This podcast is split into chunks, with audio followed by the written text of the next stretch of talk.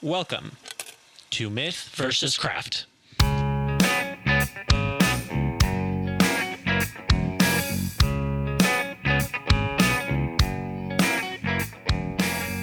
Hello, everyone.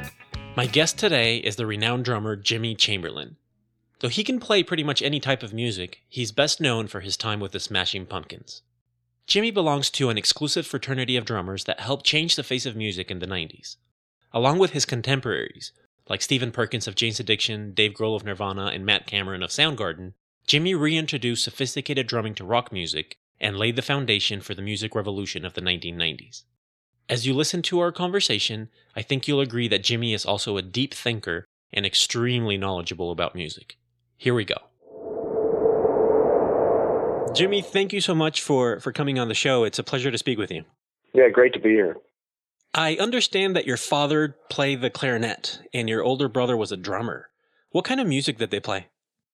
Um, well, my dad, you know, who was born in uh, 1925, so you know, was a real uh, fan of the big band era, and um, you know, followed closely the careers of Benny Goodman and Artie Shaw, and then later Pete Fountain. But you know, so my dad was a big band guy, really Duke Ellington, Count Basie, that type of stuff, and then my brother, who's I think 13 years older than me, so he was really a product of you know the mid 60s late 60s and through the kind of psychedelic era and then into i guess what would be the dawn kind of of jazz fusion. So you know my brother listened to everything from hendrix uh the who uh, all the way, you know, to Jeff Beck and Tony Williams and that type of stuff. So I had a pretty, and then I had three older sisters as well who listened to everything from the Beach Boys to Joni Mitchell, um, and everything in between. Steely Dan, um, my middle sister Nancy was a huge Sly and the Family Stone fan,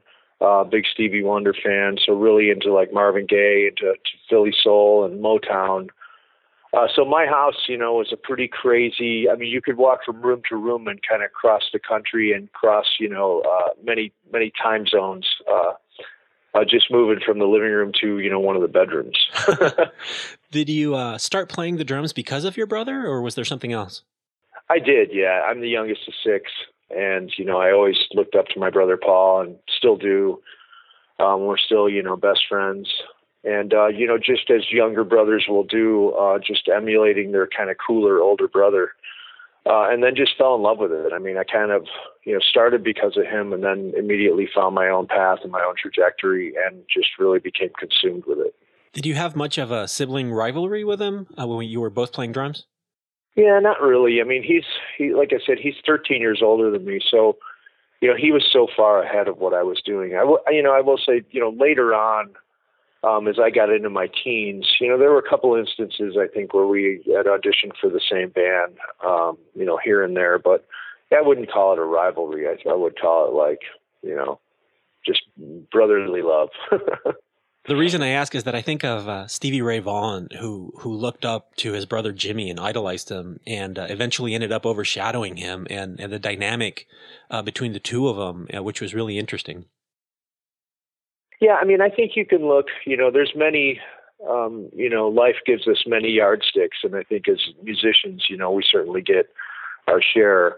Um, but as far as that goes, I mean, I always look at you know, drumming is drumming, and you know, the amount of people in the room doesn't really predicate the value of the drumming.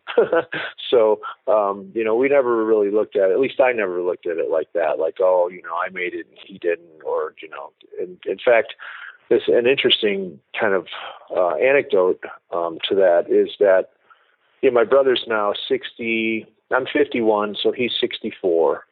Um, he's a he's a property owner. He invested in real estate a long time ago. He owns a business. Uh, he loves working on cars, so he owns a business. Um, he's also uh, the treasurer of his church. Um, he does yoga, you know, two times a week. He's a beekeeper. I mean, he's a complete. You know, he started competitive karate when he was fifty. Wow. Uh, you know, just started got just got into it. So he's you know this kind of de facto Renaissance man, and then plays drums on on the weekends. You know, at a very high level. My kids are nine and thirteen, and they're huge fans of Uncle Paul. You know, when is Uncle Paul coming over? Because he's you know the cool uncle.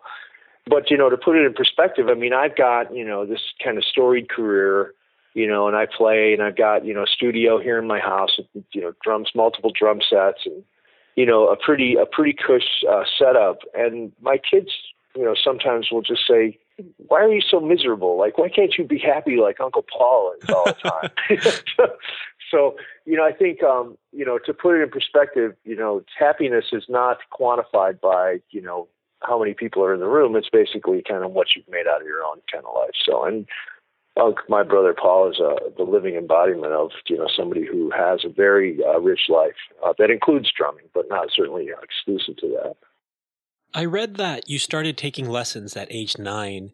I also read that you broke your arm when you were 12 and you placed a drumstick in your cast to be able to continue playing drums. That's pretty intense for a 12, yeah. 12 year old. Did you have any, any interests outside of drumming at that age? Well, you know, baseball. I mean, I was a big uh, a baseball player, and you know, I thought, you know, if if the drumming doesn't work out, maybe I could be a baseball player, or vice versa. Um, but yeah, you know, I was a pretty dedicated practicer, and I think, you know, once I figured out, and this is a great thing about art, right, and and music in, in particular, it's it gives you the experience of giving and interacting with this causal relationship between, um, you know, the more accountable I am to my instrument, the more pleasure I get from it. So I, I experienced that at a very early age, you know, with my lessons and kind of practicing. Um, so I, you know, I had a very uh, dedicated practice regimen. So when I did, you know, I did start taking lessons from Charlie Adams when I was nine, uh, who was a great teacher. He happened to live in uh, a couple blocks from my house, well, about a mile from my house and was really one of my brother Paul's rivals. So Charlie Adams, who now plays with Yanni, lived in Joliet. Him and my brother Paul were probably the two best drummers in Joliet, and they were, you know, basically the same age. Paul maybe a little older, um, but they were kind of going at it. And um, Charlie was more of the he, you know, studied drummer. He he took lessons from Bill Crowden up at uh, Frank's Drum Shop uh, here in Chicago, and my brother Paul was kind of a more of a self-taught drummer um, but both very good drummers in their own right. But you know, learned all of my book technique from from Charlie. And then, you know, when I did break my arm, which I broke, I think, playing flag football uh, at the Catholic Church, you know, I was in the midst of this. You know, as as all musicians go through, they go through these spurts of progression. And I was just in this, you know, about to uh, turn a corner on a bunch of stuff. So yeah, I just the cast only went up to my elbow, so I could move my arm um, from my elbow. So I would just stick a, stick a drumstick in my cast, and then just move my arm on the ride cymbal, and just try to play everything else with my left hand.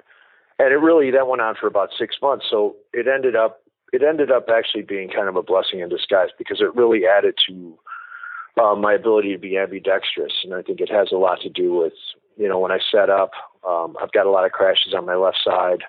I'm not real right hand heavy uh, on the crashes. I think I only have one, you know, 19 and maybe a China over there, and then everything else is on the left. So I think that had a lot to do with that. But you know, it's just things that happen to kids, you know. you uh, played in a wedding band, then a polka band, and eventually a band called JP and the Cats, with whom you played for three years. How old were you at this time? Uh, you know, I was pretty young, so you know, obviously, I started at eight. Um, I practiced, you know, my butt off um, for four or five years. And actually, the first band I was in was a band called the Warrior Band, which was uh, a band that was made up of just guys from my neighborhood who were quite a bit older than me. They were all in their early 20s, and I was probably 14. Um, and we were doing, you know, Rocky Mountain Way, lots of uh, Foreigner, that type of stuff. And we we gigged pretty regularly because everybody, besides being in the band, was over 21, so we were able to play the kind of club circuit around town. Um, and then I got a gig um, with the Eddie Korosa Polka Party, uh, which was a pretty big uh, polka organization that had um, on Saturday nights they had this thing called Polka Party on Channel 26 in Chicago, which is way before cable and Channel 26 was the Spanish station, uh, albeit for two hours or one hour uh, in the evening. Uh, one half hour was a fishing show, I think, like Babe Winkelman, and then the other half hour was Eddie Korosa's polka party. So every Saturday I played on the polka TV show, and then Sunday I would do the radio show. Uh, and that was that went on for a couple years while I was still in high school, and that was really just great experience because you had to play, you know, super crisp uh, polka drumming at extremely low volumes and still try to be dynamic. Um, so I learned a lot uh, doing that. and then through the various kind of rock bands that I played with uh, in Joliet, uh, one of which was uh, playing an opening slot for a band called JP and the Cats.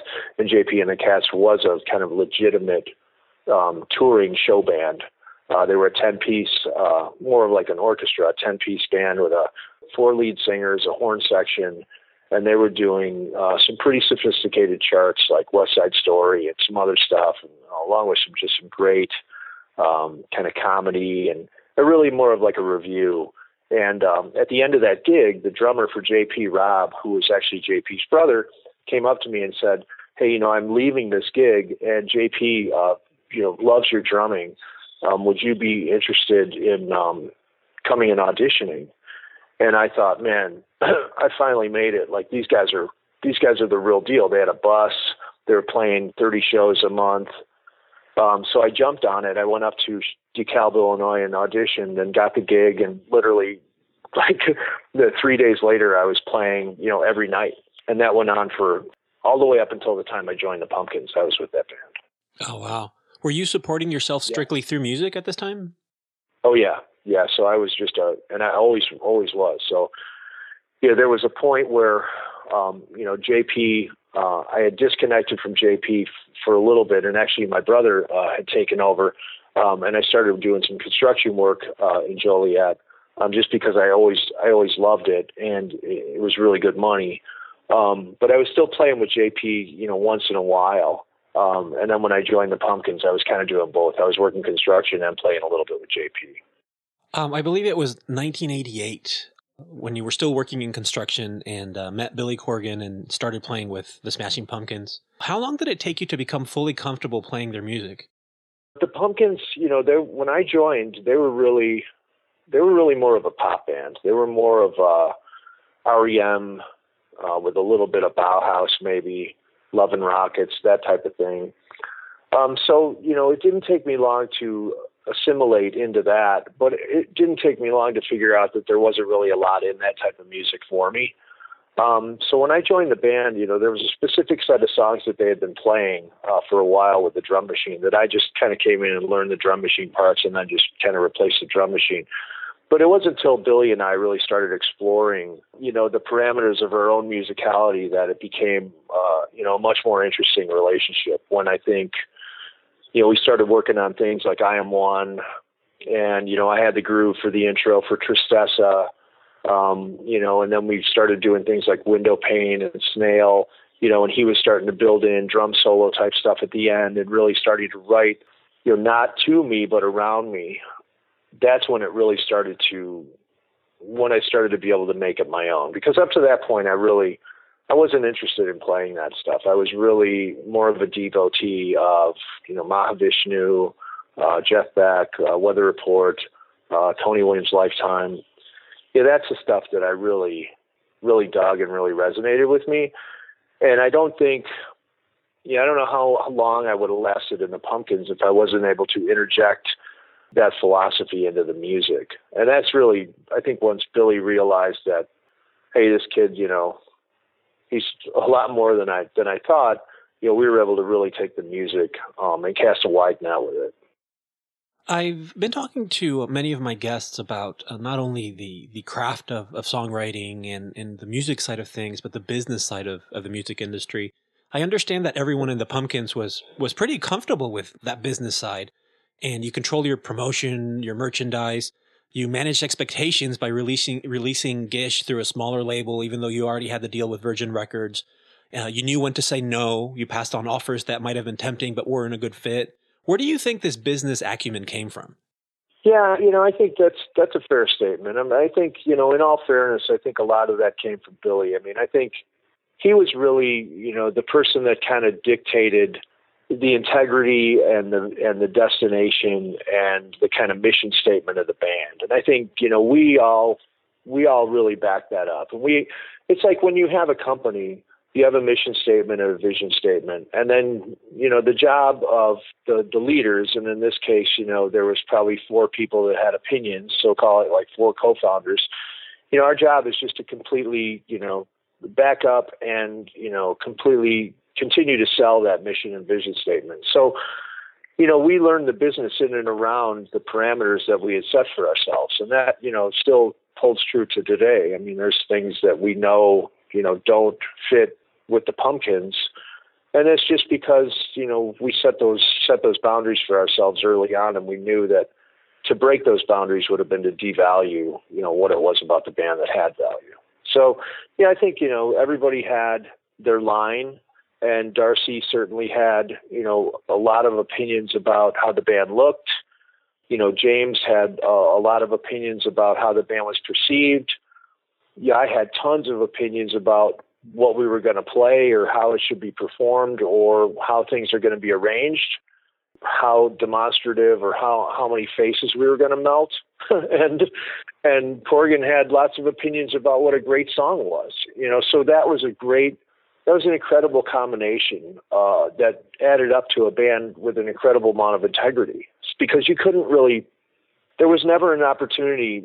Nobody would ever let their guard down long enough for anybody else to put any type of bullshit through, right? Nobody was going to allow a bad photo to leak out. No, although you could argue that all of those photos from back then were bad, but certainly not according to us. But there was a ton of songs on the scrap heap that lots of people would have thought were A sides, you know, that we just didn't that just didn't pass muster for one reason or another. And a lot of times it would be, you know, the the person you would least you you would think would have the least amount of opinion. Like Darcy would just be like, Look, I just don't like that song, you know, and that would be good enough for us to just say, Man, we need to take a closer look at this because if she doesn't like it, there must be a good reason we're missing. Right. So I think when you can when you can harness that, you know, with respect uh, to everybody, you create something like the pumpkins that you know becomes bigger than the sum of the parts. Let's talk about your drumming. Butch Vig, who produced both Gish and, and Siamese Dream, said that you have a, a magic feel, that you do this push pull thing and create a hypnotic groove. I've heard that you typically didn't play to a click track, uh, which enabled you to, to add some movement to the tempos. Do you still dislike playing to a click? Yeah, I, I mean, I, it was never a like or not. It was just, it was just, you know, clicks are just tools, right? And some some songs, like when I record today, I've I've done it for long enough to know, like, okay, I should do this to a click because I've got components going in later. That's going to be, it's going to be difficult, right?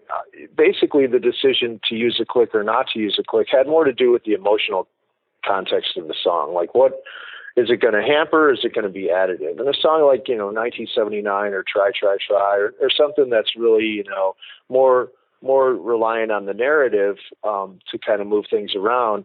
That you know, it's a lot easier to do those things to a click. Songs like Porcelina or Jelly Belly or I Am One, songs that are kind of visceral and more fluid.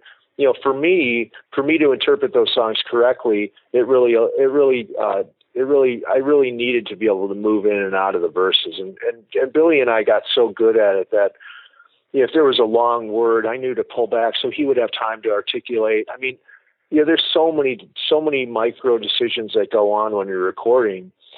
And, and the other thing was we found that going for full takes uh, with the drums and really putting the onus on the drums to convey some of the narrative really made for better uh, songs in the end. So we just got used to not playing to a click and not using Pro Tools. And well, there wasn't Pro Tools back then. So, and even on Zeitgeist, we went, you know, no click, full takes to tape uh, for the drums. And I mean, I got so good at it that yeah, I could roll, I could roll off ten takes of a song, and they'd be within a second of each other with no click. I mean, you just you get to you know you practice them so much, and you'd have them so much committed to muscle memory that then you're allowed to perform the song and micro focus on the nuance. Um, and I think that's really what Butch was kind of keying in on. You know, we had a lot of nuance in our playing that was really hard to put your finger on. But whenever you tried to change it, you know, it was like a souffle. Like if you walked on the floor too hard, it would just collapse. Did any of the producers with whom you worked get nervous or resist not using uh, a click? No, no one ever really I, I don't even remember talking about it that much. I mean, Flood and I talked about using it on, you know, when we would overdub drums, like on songs like Raindrops or Try, Try, Try or 1979, we knew that we were going to be putting stuff on top. So, you know, or we were going to, I was going to play and we were going to loop it.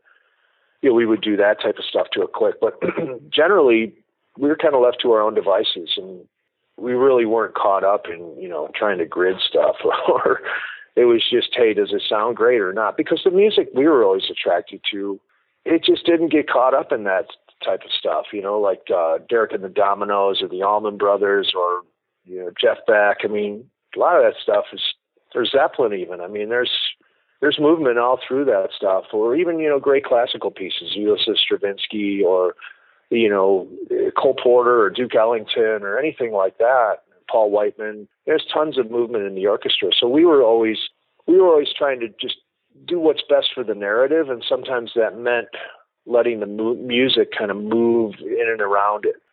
As a quick sidebar, you mentioned the Allman Brothers. Have you ever played with another drummer, like with a two drummer setup? Oh yeah, yeah. Um, in fact, Matt Walker and I have done it a few times my brother and I are constantly playing with each other. But you know, hats off to those guys. I mean, Jaimoe and Butch. I mean, those guys play together incredible, and I'm a huge huge fan. I mean, I I learned how to play drums. You know, largely because of jamming to you know the Allman Brothers. I'd put on those records and just play, you know, the entire Fillmore East record or, you know, Beginnings or any of those great Allman Brothers records is a drum lesson in and of itself. And the reason I ask is that I'm I'm familiar with how you might orchestrate or arrange two guitar parts to complement each other, but I have no clue how you work something out with with another drummer.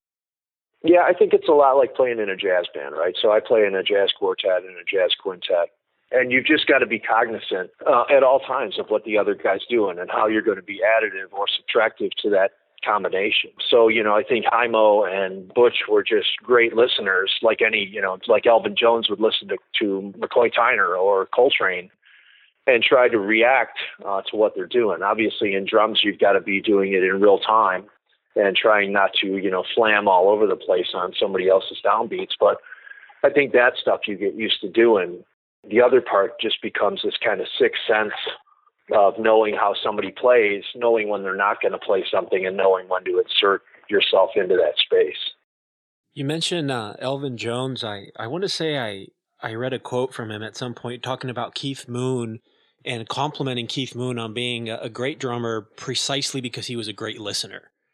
And, yeah, and I, I yeah. think being a great listener, I think most people would agree is, is crucial in, especially in jazz, but it crucial really in any type of music that you play. Would you say that's one of the most important qualities that differentiate a, a good musician from a great musician?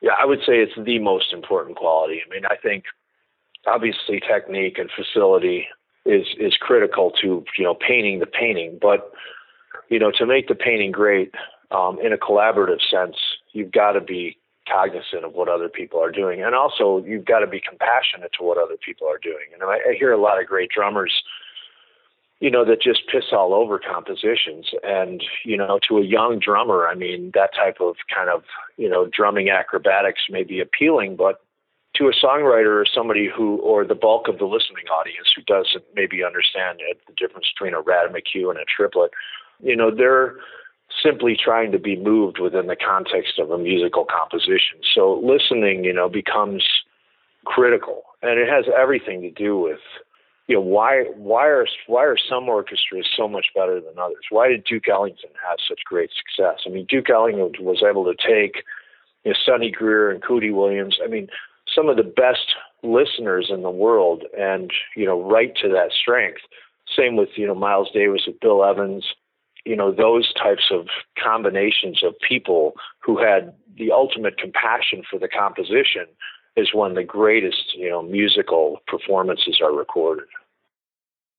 Going back to the Pumpkins for a moment, I always liked their music, right, from the time it came out. But it wasn't until maybe a couple of years ago that uh, I came across a video of you giving a drum clinic at uh, the Chicago Music Exchange. I, for the first time, really, I really listened to your playing on, I think it was Geek USA, and it blew me away. And I had this epiphany where all of a sudden I I realized how crucial your drumming was to each of the songs. And I know it sounds naive, but as someone who who doesn't play the drums, I hadn't really noticed that up until that point. I, I got the sense that your drum parts were, you know, deliberately and carefully crafted and composed to drive and, and elevate each song. How do you typically come up with your drum parts? I appreciate that, and I think you know, um, if you listen to you know any great band, um, at the heart, of that great band um, is a great drummer. And really, you know, that goes all the way back to the Miles Davis quintet with Tony Williams or Duke Ellington with Sonny Greer or Papa Joe Jones uh, or Zeppelin with Bonham or Moon, Deep Purple with Ian Paice. I mean, you know, that's the thing. I mean, drummers are always the X factor. You can have, you know, great songs, but the drums really are the, the differentiator between what makes things great and, and what makes them kind of monumental. For me, again, uh, drum parts uh, are really just uh, a byproduct of how I feel about things. And having, you know, a great uh, repertoire of tools in my toolbox and having listened to thousands and thousands of great drummers uh, over my over my lifetime, you know, you start to increase uh, what's available to you uh, in any given situation. When I hear a, composition for the first time, uh, and maybe Billy brings in a song, and um, I just kind of let it flow through me, and then I just play whatever comes to my mind. And you know, oftentimes, and I would say probably 90% of the time, uh, the first thing I play is what I end up playing. And again, I mean, I think that comes from being a good listener, but also having just tons of things in your toolbox. Like that, Tonight Tonight's a great example. I think if you watch that drum clinic, um, I talk about Tonight Tonight and I start to break down the parts. Um, you know, the intro part during the verse where it's just the side stick and the hi hat, you know, I said, look, you know, this is really taken from a weather report song that came out years ago that Alex Acuna played on called Birdland, right? And this other part was reminiscent of this Gino Vannelli part that I had heard years ago uh, called uh, the War Suite, where you know something about the drumming just really struck me, and I just put it in my back pocket and said, if I ever get into a situation where I can use something like this, like this military type of uh, movement, you know, I'm going to pull it out. And tonight, tonight was the perfect vehicle for that. So, I think it's I think it's you know you go through your life, you take drumming performances and you put them in your back pocket, and you say, okay, I'm going to find, or maybe I'll find a situation where I can use that because that really resonates with me, and that can become a part of me. So that's really, it's kind of, it's kind of, you know, it's kind of misty about how it all comes about. But for me, it's just a very organic process. It's just drawn upon past experiences. Has that approach changed at all over over time? Yeah, not really. I mean, I I think, you know, secondarily, Billy and I have written so many songs together and played so much music that you it becomes like a marriage, right? When you're, you know, there's things I've been married for 13 years, 14 years now, you know, very happily married, but there's just I know my wife really well, right? I know how to have a great conversation with my wife and I know that there's things that she generally doesn't want to discuss, right? Or there's things she doesn't, she doesn't want to talk about, or there's things that kind of, you know, we're, we're in disagreement, so we just don't talk about you know certain things. And I'm not saying you know that in in any type of like we've got a bad relationship. It's just in the in the in the give and take of any human relationship, you start to you start you both start to craft a vocabulary that's acceptable to both of you that kind of makes the relationship better.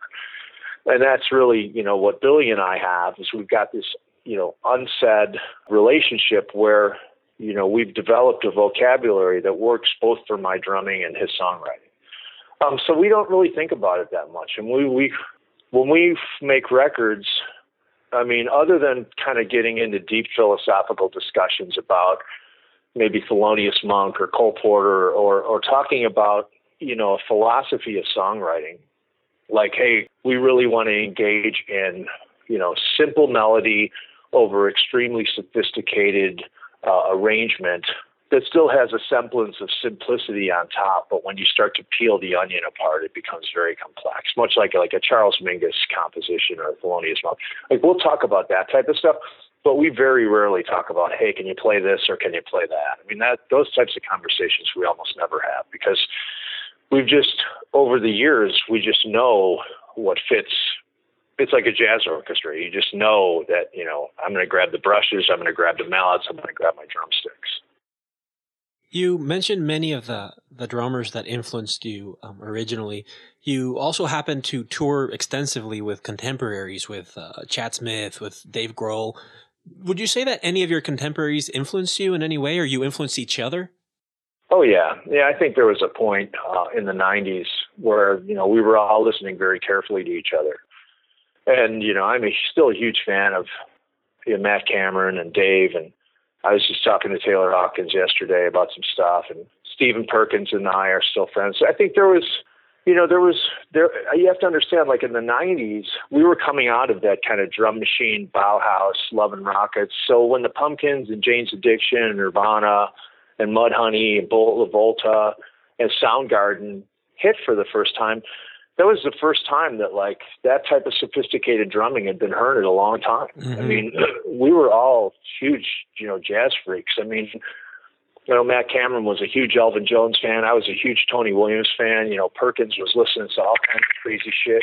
So there was a, a real sophistication in the drumming that we all, you know, embraced and celebrated through the music. So, you know, in my opinion, you know, that crop of drummers, of which I'm, you know, very honored to be a part of, really changed the face of music. I would say as much or more than the songs themselves did. I mean, because before that, you had, you know, you had Thompson Twins, or you had, you know, this very kind of drum machine, or REM. You know, you had this very basic kind of pop drumming, and we just blew the lid off that stuff with songs like obviously Tristessa, or you know, Coming Down the Mountain, or you know, any of those, you know, uh, songs off, you know, Ultramega, OK, Gun, you know, Soundgarden. I mean, Christ, those guys were playing songs at nine eight I mean, like, it was the best thing that could happen to a drummer.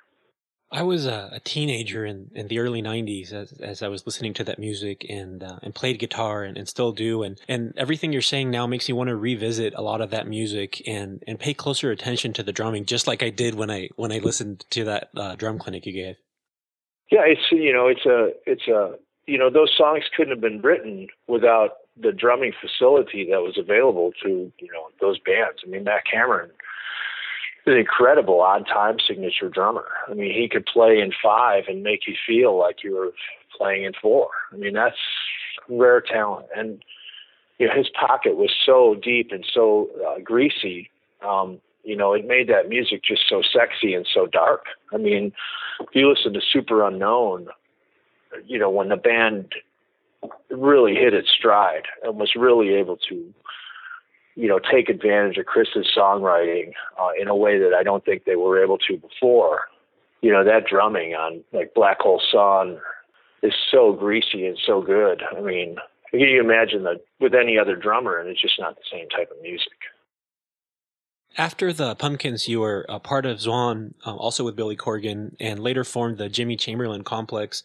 How did your playing change once you were completely free to play anything you wanted to play without anyone else's input? Yeah, I mean, I think it went back to it went back to kind of what attracted me to you know what I was doing in in the late '70s and, and early '80s. Um, it went back to that kind of progressive spot that I always liked, but with a modern twist on it.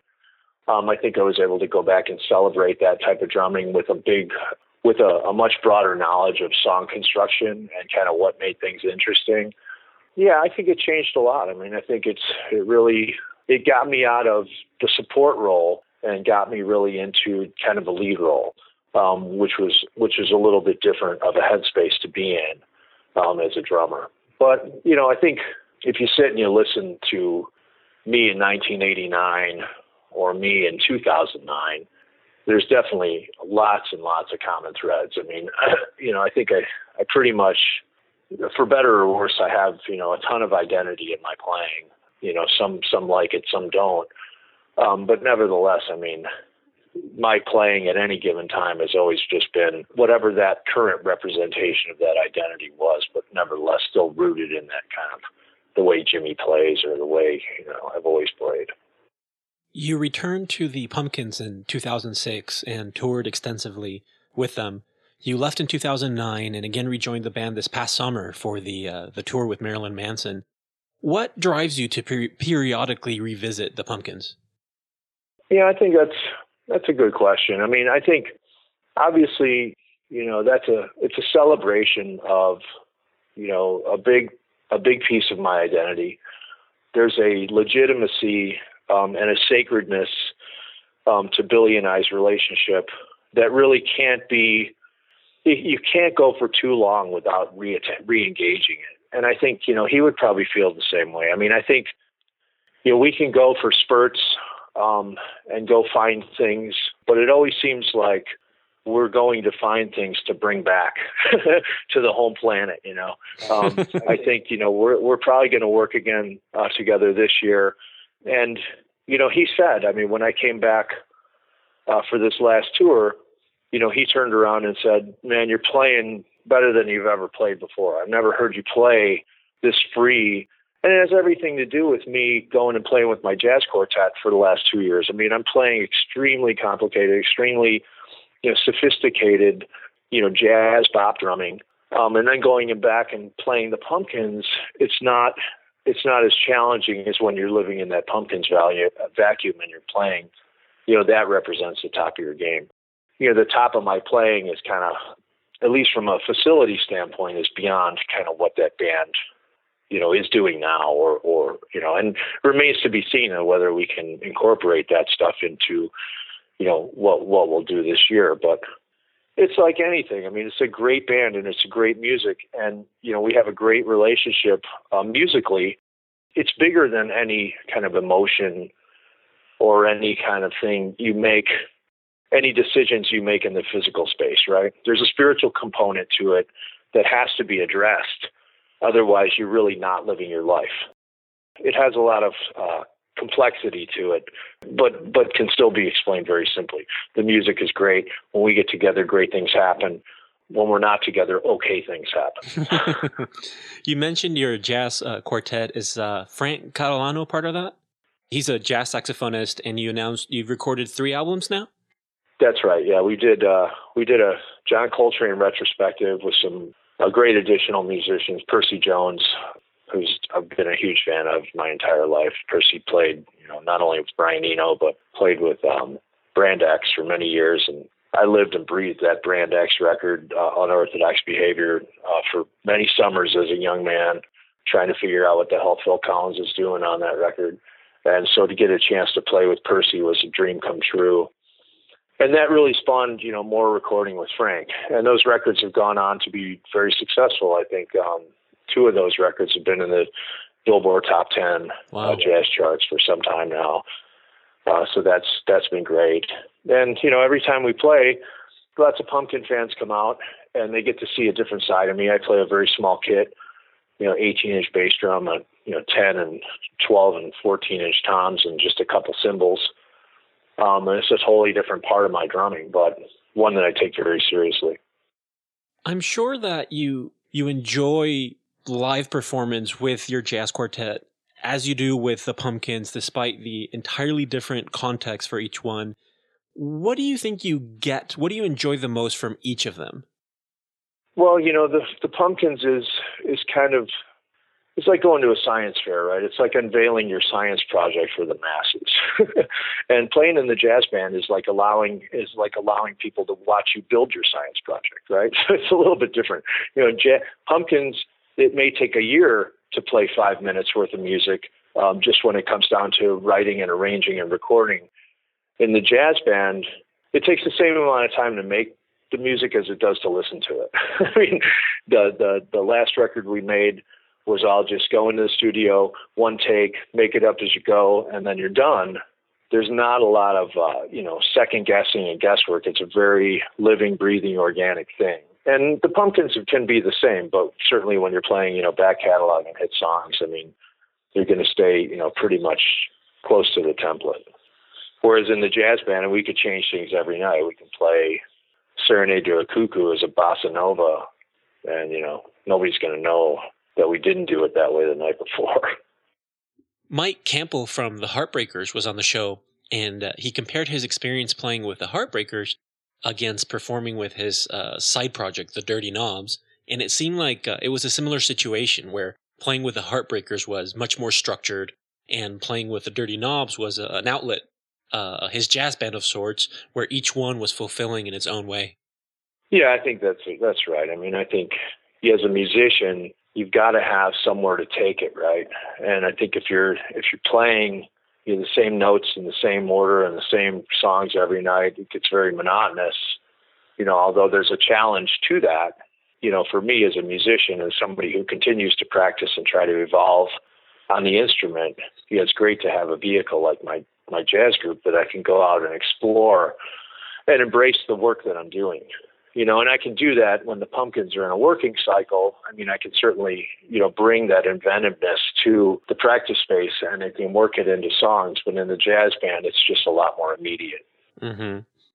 Let's go back to the 90s for a moment. In 2010, you told Rolling Stone that music, you felt that music is a smaller part of people's lives now. And, uh, quote, people don't sit around like they did in the 90s and stare at album covers thinking about Kurt and Billy. I hated the 90s. Do you still feel the same way? Um, I mean, I still feel, I still think that's a valid point. Um, I think music consumption habits have changed. I think music has become, it competes for a lot of the same space, the headspace that other things compete with, uh, compete for, like Facebook and Twitter. I think the music was a standalone experience in the 90s. I mean, until video came along, it was even more of a solitary experience. So, you know, video achieved, you know, a different type of cultural connectivity. And I think music still has an important spot, but it's become more of the background music to another experience. And I think a lot of it has to do with the way the music or the vehicle by which the music is consumed. And you know, my daughter's a great example. She's a big David Bowie fan, and she's got most of my vinyl record collection now in her room. She's 13. She's got a record player, and she's you know she's got everything from Curtis Mayfield to you know Hunky Dory uh, to Joni Mitchell, to Rickie Lee Jones. I mean, it's about everything up there. Earth, Wind, and Fire. And when she plays her records, she does have that analog experience. She'll put the needle down on, say, Earth, Wind, and Fire's greatest hits, and she'll sit down on her bed and she'll stare at the record. and when she, and then she'll, 20 minutes is up and she's had that exchange and she'll get up. But when she's listening to her iPod, she's got an iPhone. So if she's listening to Apple Music or Spotify or whatever, and she's got, you know, some of her contemporary music on, which is, I don't know what she says, Imagine Dragons or whatever she's listening to, there's this other type of exchange. It becomes the background music for this multitasking, right? Mm-hmm. As soon as as soon as she as soon as she starts streaming something, she's got her earbuds in, and then all of a sudden she's cleaning her fish tank or she's doing you know some other thing or she's even reading maybe, and it's just a different type of consumption. And I see you know there's a difference there, and I don't know if it's the analog to digital or if it's just the record does something different to people because of the way it vibrates. I mean, but there's definitely a difference. So I think the consumption habits have changed. You know, the uh, the availability of time has become completely compressed because there's more to do in the day. I mean, think of a day in 1994 when you got up and let's say it was Saturday. What did you have to do all day? I mean, right now, if you get up on a Saturday, you may be looking at your computer till 11 o'clock or checking email or doing other things I mean, there's so many other things competing for that time that take up our time. You know, music is taking up certainly less of that time now. Or if it is, it's being consumed uh, concurrently with other things. Let's uh, switch gears for a moment.